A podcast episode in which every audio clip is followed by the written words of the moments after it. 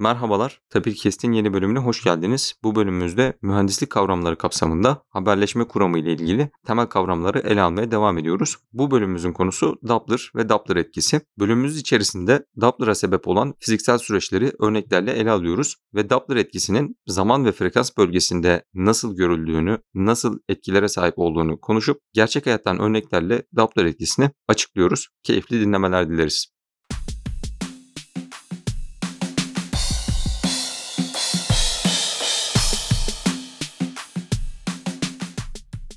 Sen hocam hoş geldiniz. Hoş bulduk Halil. Hocam mühendislik kavramlarında haberleşme kuramı ile devam ediyoruz. Frekans bölgesinden, frekans bölgesinde yapılan işlemlerden ve frekansın öneminden aslında işaretler ve sistemlerde ve haberleşme kuram bölümlerimizde çok çok konuştuk. Bunları örneklerle de ele aldık. Ancak haberleşme kuramında biraz daha ilerlemeden, daha derinlere kanala girmeden daha doğrusu haberleşme kuramının merkezine doğru gitmeden önce birkaç temel kavramı ele almaya devam etmek istiyoruz. Bunlardan birincisi Doppler. Doppler aslında sadece elektromanyetik dalgalarda gördüğümüz bir fenomen değil. Bütün dalgalarda gördüğümüz ve insanların aslında sezgisel olarak fark ettiği sadece bunun teknik olarak bizim vermiş olduğumuz Doppler ismini bilmediği bir fenomen diye söyleyebiliriz. Özellikle en sık verilen örnek insanlara yaklaşan ambulansın sesinin farklı duyulması ve insanlardan uzaklaşan ambulansın ya da itfaiye aracının sesinin farklı duyulmasıdır. Burada aslında çevremizi algılamanın bize göre nasıl değiştiği göreceli olarak çevreyi algılamanın ya da işaretleri algılamanın nasıl değiştiği konusuna girmemiz gerekiyor. Doppler ismi Avusturyalı bilim adamı Christian Andreas Doppler'dan gelmekte ve kendisi Doppler'ın matematiksel olarak ve fiziksel olarak karşılığını vermiştir. Özellikle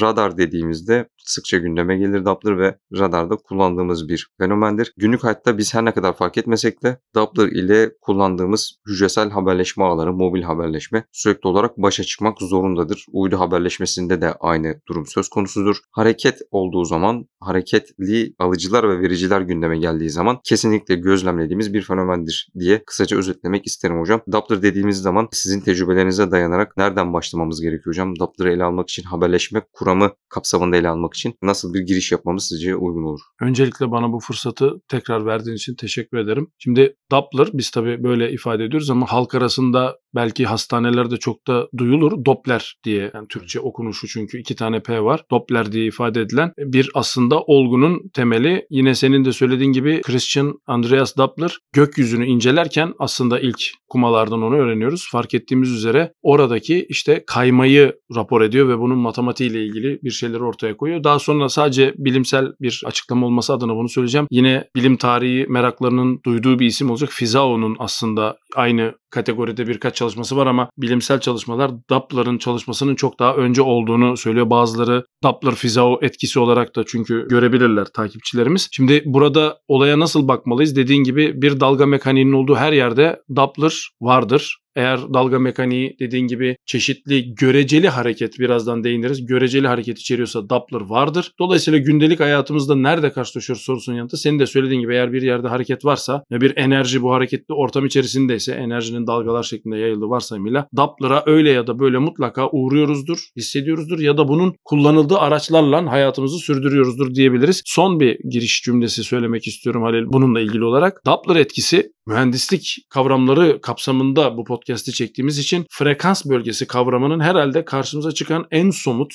en kanlı canlı örneklerini ortaya koyan çok ilginç bir olgudur. Dolayısıyla Doppler sözcüğünden bir yerde bahsediyorsak aslında dolaylı yönden frekanstan da bahsediyoruzdur. Frekans ve Doppler sözcükleri hemen hemen eğer haberleşme çalışıyorsanız ya da bu işlerle ilgili ilgiliyseniz herhalde birbirinden ayrılmaz. Bir yerde frekans varsa bu konuyla ilgili bir yerlerde mutlaka bir Doppler'la ilgili bir şeyler de vardır demektir diye konuya katkıda bulunmak isterim Ali. Hocam şimdi Doppler aslında anlatırken görselleştirmek belki çok daha faydalı olur. Ancak sadece elimizde kaynak ses olduğu için frekans bölgesinde özellikle nasıl etkilere yol açtığı ve farklı hareketlerin frekans bölgesinde nasıl karakteristikleri olduğunu sormak istiyorum. Yani dairesel bir hareketin göstermiş olduğu frekans bölgesindeki Doppler etkisiyle doğrusal bir hareketin ki mesela aynı mıdır? Bu tarz hareketin nasıl gerçekleştiğinden faydalanarak yapılan uygulamalar var mıdır? Bunları merak ediyorum. Soruya şöyle yanıt verelim Halil. Dediğin gibi hareketin yönü oldukça önemli. Çünkü Doppler etkisi bir ortamda dalga mekaniğinin yani dalgaların yayıldığı bir ortamda ortamdaki bağlı hareketle tanımlanır. Şimdi tabii hep örneği verirken senin verdiğin giriş örneği çok güzel. Herkes tarafından deneyimlendiği için bence de güzel bir örnek. Yaklaşan bir can kurtaranın oturduğumuz yerden, tekrar ediyorum oturduğumuz yerden yani biz sabitken can kurtaran hareketliyken bize doğru gelirken tiz bir algı yaratması, yanımızdan geçerken en tiz haline ulaşması ve yanımızdan ayrılırken işte soldan sağa geçtiğini varsayalım. Giderek o en tiz duyduğumuz yerden yavaş yavaş daha da doygun, daha da bas bir hale gelmesi olarak tanımlanıyor. Şimdi burada senin de söylediğin üzere göreceli hareketten bahsediyoruz. Neden? Çünkü çoğu zaman kaynağın kendisi yani bizim örneğimizde can kurtaranın kendisi, ses kaynağının kendisi bize yaklaşıyor olabilir. Bazı durumlarda can kurtaranın kendisinden doğrudan ses almak mümkün olmayabilir ama can kurtaranın yankısını duyduğumuz yerde bir hareket olabilir. Bunu da düşünmek zorundayız ki senin az önce sözünü ettiğin kablosuz haberleşmede en çok karşılaşılan durum budur. Yani doğrudan kaynağı görmüyor olabilirsiniz ama kaynaktan yayılan verinin hareketli bir yankı kaynağından gelmesi de dapları yaratır. Bu belki dinleyenlerin kafasını karıştırabilir ama olayı basitleştirecek ifade şudur. Bir ortamda bağıl hareket varsa dalga mekaniği o ortamda Doppler etkisinin mutlak surette deneyimleneceğini söyler bize. Bizim verdiğimiz örnek kolay deneyimlendiği için herkes tarafından kaynağın kendisinin alıcı dediğimiz insan kulağının kendisine, insan algısının kendisine olan örneği üzerine kurulur ki bu gerçekten de zaten böyledir. Ancak problemi karmaşık hale getiren ortamda kaynağın sabit, hedefin sabit yani can kurtaranın sabit, insan kulağının sabit ancak can kurtarandan gelen sesin doğrudan insan tarafından değil de işte hareketli bir böyle zihnimizde bir dağ canlandıralım. Dağdan sekerek geldiğini düşünelim. Kaynak sabit, alıcı sabit. Niye daplar oluyor dendiğinde iyi açıklayabilmek için bunu böyle söylüyorum. Bir ortamda bağıl hareket varsa bu bağıl hareket dapların nedenidir. Şimdi buradan senin soruna geri dönmek istiyorum. Hareketin yönü gördüğünüz gibi önemli ama neyin hareket ettiği de önemli. Kaynağın hareketi mi, alıcının hareketi mi? Doppler bu noktada çok güzel bir matematiksel açılım getiriyor. Matematiksel olarak bundan hiçbir önemi yok. Ortamdaki bağıl hareketin modellenmesi aslında algılanan frekansın ya da kaymanın kendisini modeller diye böyle bir şey ortaya koyuyoruz. Dolayısıyla iki şey önümüze çıkıyor özetlemek gerekirse Halil. Bir, hareketin yönünden ziyade ortamdaki bağıl hareketin davranışı. İki, bu bağıl hareketin davranışının alıcı taraftaki yansıması. Yani bu iki şey çok önemli. Yani işte az önce de çok uç bir örnek verdim. Alıcı sabit, verici sabit. Ancak birbirlerini doğrudan görmedikleri bir sistemde yansıtıcının hareketli olması da DAP'lara neden oluyor gördüğün gibi. Tabii ki yüzlerce uygulaması var. DAP'ların kendisi astrofizik alanında vermişken işte bugün tıp alanında görüyoruz. İşte dediğin gibi arabaların radarları ya da işte savaş alanındaki radarların kullanımından tutun da örneği gündelik hayattan vermeye çalışalım. İşte duvarlardaki çatlak tespitine kadar tutun. Hepsi Doppler etkisinden faydalanan olgular gökyüzüne baktığımızda yıldızların hangi renklere sahip olmasını aslında Doppler'la açıklıyoruz. İşte uzaklaşanlar ve yakınlaşanlar olarak ayırıyoruz. Bunlar da redshift ve blue shift olarak sınıflandırılıyor. Yani bizden uzaklaşan kızıla kayma olarak adlandırılıyor. Bize yaklaşanlar da maviye kayma diyelim, maviye çalmaya da olarak adlandırılıyor. Şimdi verdiğiniz örnekte hocam insan kulağı ve ambulans sabitken arada bir hareketli nesne vardı. Bu örneği aslında biz gerçek hayatta uygulamaya baktığımızda radarlarda görüyoruz değil mi? Radarda bir verici var ve bir alıcı var. Bunların arasındaki mesafeyi biliyoruz. Çeşitli radar türlerine göre değişiyor. Vericiden elektromanyetik dalga gidiyor. Eğer havada yansıtıcı bir nesne varsa özellikle gökyüzünü düşünelim ve uçak harici yani tespit etmeye çalıştığımız uçak harici başka bir nesne çarpma olasılığı olmadığını düşünelim. Eğer uçak varsa orada gönderilen elektromanyetik dalga uçağın yüzeyinden sekip geri geliyor ve alıcı ile bunu kaydediyoruz ve bunu bir şekilde işliyoruz. Hatta uçakların dış yüzeyleri öyle bir şekilde yapılıyor ki radar işaretini alıcının anlayamayacağı şekilde yansıtıyor ve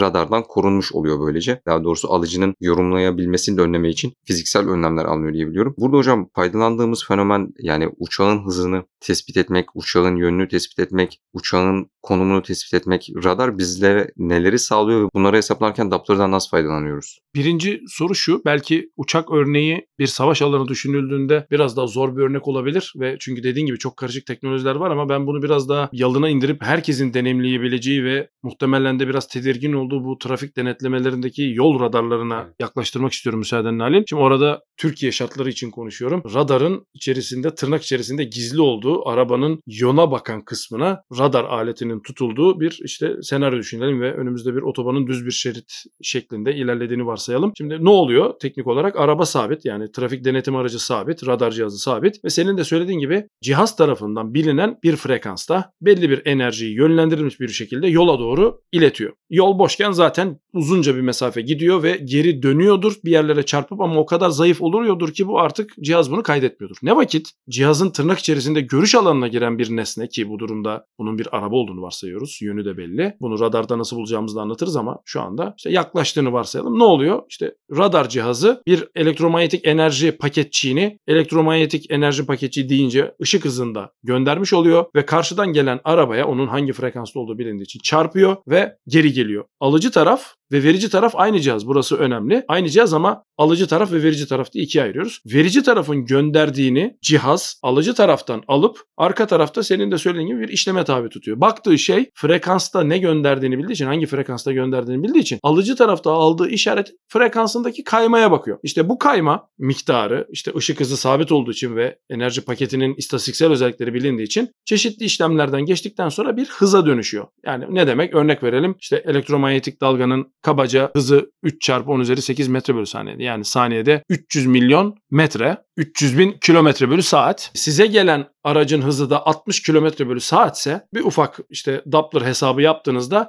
cihazın alıcı taraftaki frekans kaymasının işte 1 Hz, 2 Hz ya da işte hesaba göre 10 Hz olmasına bakarak o hesap gereğince Doppler etkisinin matematiksel hesabı gereğince o frekans kayması denktir bu kadar hız. Şimdi dikkat ederseniz burada birkaç ön varsayımdan bahsettik. Neden trafik denetim araçları aracın önünü yola bakacak şekilde koyuyorlar? Çünkü radar cihazının yönünün size bakması gerekiyor. Peki neden hızı böyle tespit ediyorlar? Çünkü yansıyıp geri gelene ve aradaki mesafeye de bakıyor. Çünkü işte paketin gitme süresi ve geri gelme süresi arasındakine de bakarak, frekans kaymasına bakarak birkaç farklı yöntemi var ve ikisini de aynı anda yapıyorlar. Daha sabit, daha güzel bir kestirim olması için. Bu ikisini birleştirip yapıyor. Şimdi temel varsayımlar ne oldu? Gönderen taraf sabit, alıcı taraf sabit. Peki Doppler nerede ortaya çıkıyor? Yansıyan hareketli. İşte bu yüzden de trafik denetim araçları yola sizin geldiğiniz yöne ters duracak şekilde konumlandırılıp sabit bir şekilde ölçüm almak zorundadır. Doppler yansıtıcıdan gelen olarak alınır ki kaynak dikkat ederseniz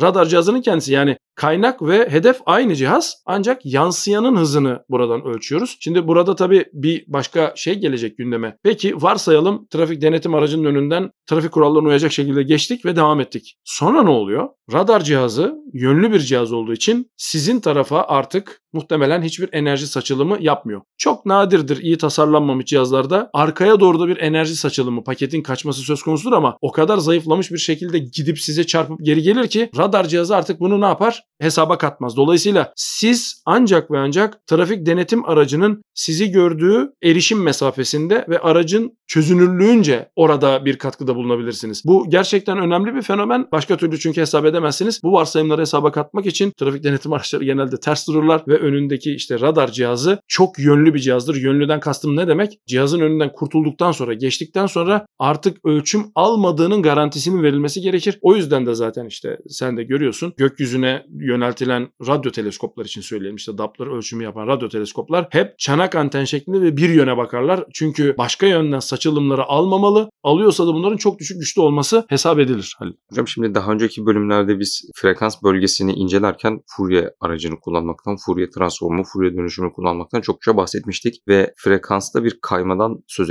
ettiğimizde varsayalım işte 50 Hz'lik bir yayın yapıyoruz ve burada 2 Hz'lik bir Doppler var. Çok küçük rakamlar ve belki de tespit edilmesi gerçekten zor rakamlardır. Araç bizden uzaklaşırken biz bunu 48 Hz algılayıp araç bize yaklaşırken 52 Hz gibi algılıyoruz. Frekans bölgesinde hesaplamaları yaptığımızda buna benzer bir şey görüyoruz. Zaman bölgesinde ise varış sürelerinin farkından faydalanarak bir hesaplama yapıyoruz ve bunlar aslında birbirlerine dediğiniz gibi bir Fourier aracı ile bağlı. Matematikte ve mühendislikte bunlara birbirinin duali de demekteyiz. Elimizde bir bilgi varsa diğerine de erişebiliyoruz ve haberleşmede ilerleyen günlerde kanala detaylı bir şekilde girdiğimizde bundan daha sık bir şekilde bahsedeceğiz ve daha detaylı bir şekilde ele alacağız. Hocam burada bir de bir karışıklığı aslında daha netleştirmek için, daha net bir hale getirmek için daha önce benim aklıma takılmış, lisede gördüğümüzde, ortaokulda gördüğümüzde aklıma takılmış bir soru vardır. Relativistik olarak baktığımızda ışık hızı hep sabittir. Ancak burada elektromanyetik dalganın değişen bir özelliğinden bahsediyoruz ve değişen özelliğinden ötürü nesnelerin nesnelerin hızlarını hesaplayabilmekten bahsediyoruz. Bir vektör toplama olarak lisedeki okları çizip bunları birbirleriyle topladığımızı düşündüğümüzde aslında acaba elektromanyetik dalganın hızı mı değişiyor gibi bir soru insan aklına gelebiliyor. Tabii ki bu ışık hızının sabit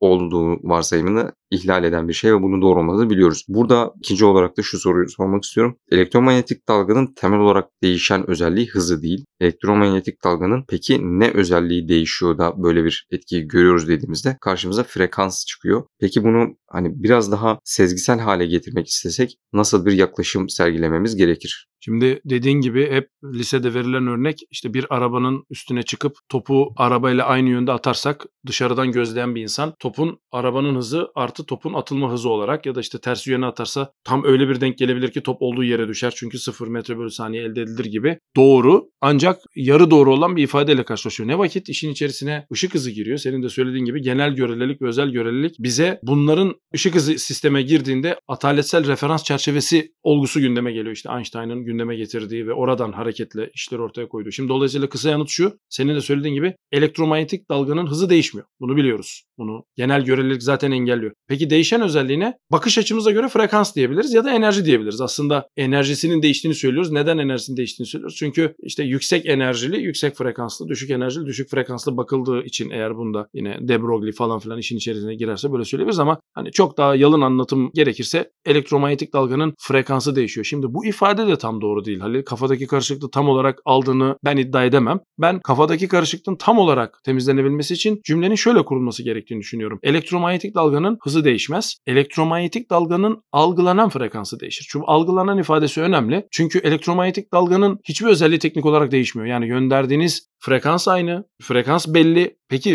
algılanan niye diyoruz? Yani neden algılanan diyoruz? İşte burada karşımıza Doppler'ın işte Doppler etkisinin ortaya koyduğu şey çıkıyor. O durum ortaya çıkıyor. Doppler etkisi bizim frekans tanımını nasıl yaptığımızla ilgilenmiyor. Şimdi frekans tanımını nasıl yapıyoruz? Hani en temel haliyle bir sinüzoidal düşünüldüğünde iki konsekütif iki birbirini takip eden dalga tepesi ya da dalga çukuru arasındaki mesafe. Bu mesafeyi zamanda alırsanız ya da işte mesafe olarak alabilirsiniz. Uzaklık ölçüsü birimi olarak da alabilirsiniz. Karşımıza işte dalga boyu burada çıkıyor. Çünkü eğer cihaz elektromanyetik salınımı işte bizim hep kullandığımız bir örnek verelim piezo gibi yapsaydık hani elektromanyetiği gözde canlandırmak biraz zor o yüzden akustiğe geçiyorum. Yani bir ses dalgası gibi düşünseydik gelen ses dalgası hareket yüzünden iki dalga tepesi arasındaki mesafenin aslında kısaldığını söylüyor. Şimdi insanların aklına şu gelebilir ya elektromanyetik dalganın hangi özelliği değişiyor? Hiçbir özelliği değişmiyor. Yalnızca iki dalga tepesi arası hareket yönüne göre daha kısalmış ya da daha uzamış olabilir. Bu algılanan şey dikkat ediyoruz tekrar algılanan yani sensörün uyardığı şey bu. Aslında dışarıdan bakan birisi açısından hiçbir şey değişmiyor. Hiçbir şey değişmiyor tekrar ediyorum. Ama algılayıcının algıladığı şey dalga tepelerinin arasındaki mesafe olduğu için ve bu mesafe hareketin yönüyle belirlendiği için algılanan frekansta bir değişiklik ortaya çıkıyor. İşte buna Doppler etkisi diyoruz. Şimdi yine bu konuda söylenecek başka bir şey var. Sen güzel bir noktaya değindin bundan az önce. Frekansın değişmesi karşımıza iki tane şey çıkartıyor. Frekansı yatay eksen gibi düşünsek ve biz gönderdiğimiz frekansı tırnak içerisinde merkez frekans kabul edip sıfır olarak kabul etsek Doppler algılayıcıda iki farklı şekilde ortaya çıkıyor. Pozitif kayma ya da negatif kayma. Pozitif frekans ve negatif frekansın fiziksel karşılığı. Yani bunlar negatif frekansın fiziksel karşılığı çok anlamlı değil ama böyle bir etki üzerinden negatif frekansın ne olduğunu anlıyoruz. Negatif frekans tekrar ediyorum sizin bulunduğunuz yere göre solda kalan yer demek. Yani negatif frekansı sayılarla ifade etsek bunu söyleyebildiğimiz için böyle söylüyoruz. Halbuki daha gözümüzde canlanması için ne dememiz lazım? Bulunduğumuz frekanstan daha erken gelen ya da bulunduğumuz frekanstan daha geç gelen ya da bulunduğumuz frekansın solunda olan ya da sağında olan.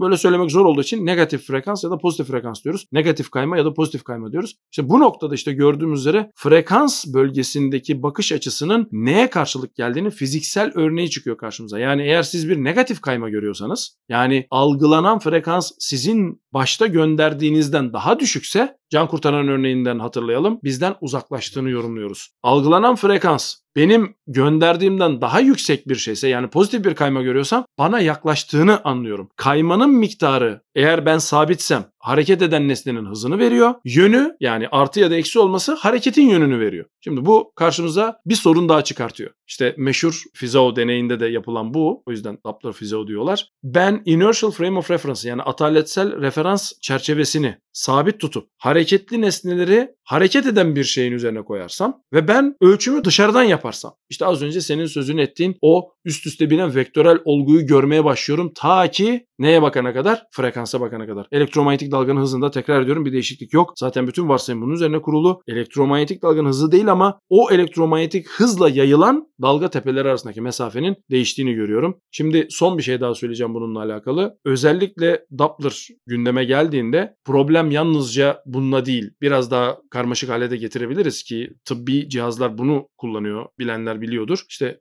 Doppler'e girmek demek aslında bir dalga kaynağını alıcısı ve verisi aynı cihaz olmak üzere işte genelde bir dokunun üzerine koyup işte genelde bir damar oluyor bu. Damarın üzerine koyup içerideki akışkanın hızını ölçmeye de yol açıyor. Yani ölçtüğünüz şeyin hareket etmesi ya da ölçüm ortamında bir şeyin hareketli olması. Şimdi burada işte senaryolar muhtelif. Dünya örneği verildiğinde işte astrofizik gözlemleri verildiğinde dünya güneş sisteminde hareket ediyor. Güneş sistemi Samanyolu Gökadası'nda hareket ediyor. O zaman biz nasıl ölçüyoruz? Öyle değil mi? Yani karşımıza bu referans mekanizması geliyor. Burada da karşımıza gelen şeyler şunlar. Biz ölçüm sıklığını o kadar çok yapıyoruz ki ölçüm esnasındaki hareketimizin ölçtüğümüz şeye göre olan oranı o kadar düşük ki artık onu ne yapıyoruz? Göz ardı ediyoruz ve diyoruz ki bu bizden uzaklaşıyor şu kadar hızla. Son konu şunu da söylemek lazım. Doppler o kadar önemli bir etki ki evrenin genişlediği bilgisini işte ortaya ilk koyduklarında Hubble'ın meşhur gözlemi tamamen ve tamamen Doppler etkisinden yararlanıyor. Yani Doppler gözleniyor ancak bunun sonuçları o kadar dramatik ki evrene olan bakışımızı değiştiriyor. O yüzden bence Doppler etkisi frekans bölgesinin, frekans kavramının, negatif frekansın, pozitif frekansın, yönün ne demek olduğunu gözler önüne seren oldukça önemli bir olgu Halil ve işte artık tıbbi cihazlarda da ismi direkt kullanılıyor. Doppler diye tabir ediliyor ülkemizde. İşte Doppler'e girdim, şu çıktı, bu çıktı şeklinde.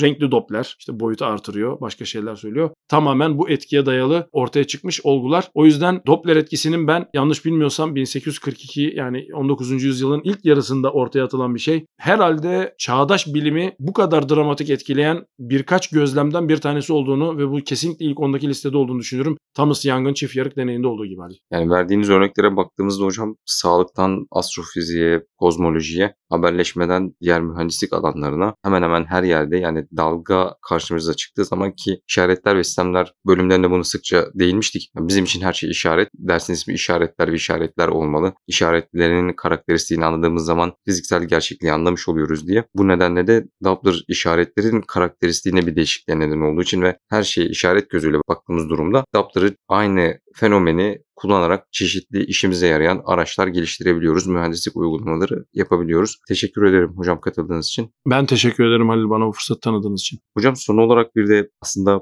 çoğu insanın belki fark etmediği ya da meteoroloji ile ilgilenenlerin kesinlikle bildiği ancak bizim gözümüzden kaçan bir uygulaması daha var. Onu da bölümümüzü kapatmadan bahsetmek istiyorum. Ve yağmur gibi hava olaylarının karakteristiklerinin yani yağmur ne kadar hızlı yağıyor, yağmur damlalarının büyüklüğü neler, yağmur ne kadar yüksekten yağıyor gibi ve bu olay nerelerde yani ne kadar yüksekte gerçekleşiyor gibi bilgileri elde edebilmek için günümüzde Doppler radarı en çok kullanılan yöntemlerden birisi ve kontrol ettiğimizde önemli meteoroloji bilgisi sağlayan kurumların Doppler radarı kullandığını gördük biz podcast'ten önce. Bu noktada hocam sizin son olarak eklemek istediğiniz bir şey var mıdır? Tabii herkesin gündelik hayatta Halil günlük hava durumunu takip ettiği için tabii Doppler radarını söylemek gerçekten çok önemli ama Doppler radarı Jüpiter'deki hava olaylarını takipte de kullanılıyor. Dediğin gibi işte o Jüpiter'deki büyük o fırtına gözü dedikleri hızı ne kadar hızla döndü. Şimdi sen konuya uzatmadan oraya da gireceğim. Yön bilgisi o kadar önemli ki yani sizden uzaklaşıyor, sizden yakınlaşıyor olabilir. Sizden dönerek uzaklaşıyor olabilir. Bunların hepsi biraz ileri işaret işleme yöntemleriyle Doppler aracılığıyla tespit edilen şeyler. Yani yalnızca görüntü işleme kullanılmıyor. Doppler o yüzden çok önemli bir olgu. Dediğin gibi yani kozmoloji, radyo astronomi, gündelik hayattaki tıp hemen hemen her şey. Ama bana sorarsan Doppler'ın kendi bulgusunun evreni anlamamızda, evrenin yapısını anlamamızdaki o dramatik değişimi özellikle işte Hubble'ın bulgularıyla gerçekten dünyayı değiştiren önder buluşlardan, ender olgulardan bir tanesi olduğunu düşünüyorum. İşte ondan sonra da herhalde yangın çift yarık deneyi geliyor. Diğer kuantum mekaniksel şeyler geliyor. O yüzden Doppler çok önemli bir olay. Hareket varsa Doppler var dedik ve Doppler varsa biz oradan işaretleri yorumlayarak, oradaki karakteristikleri çıkartarak gerçekleşen fenomenin fiziği hakkında bilgi elde edebiliyoruz dedik ve bunun çeşitli farklı alanlarda uygulamalarını bölümümüz içerisinde vermeye çalıştık. Herkese iyi haftalar dileriz.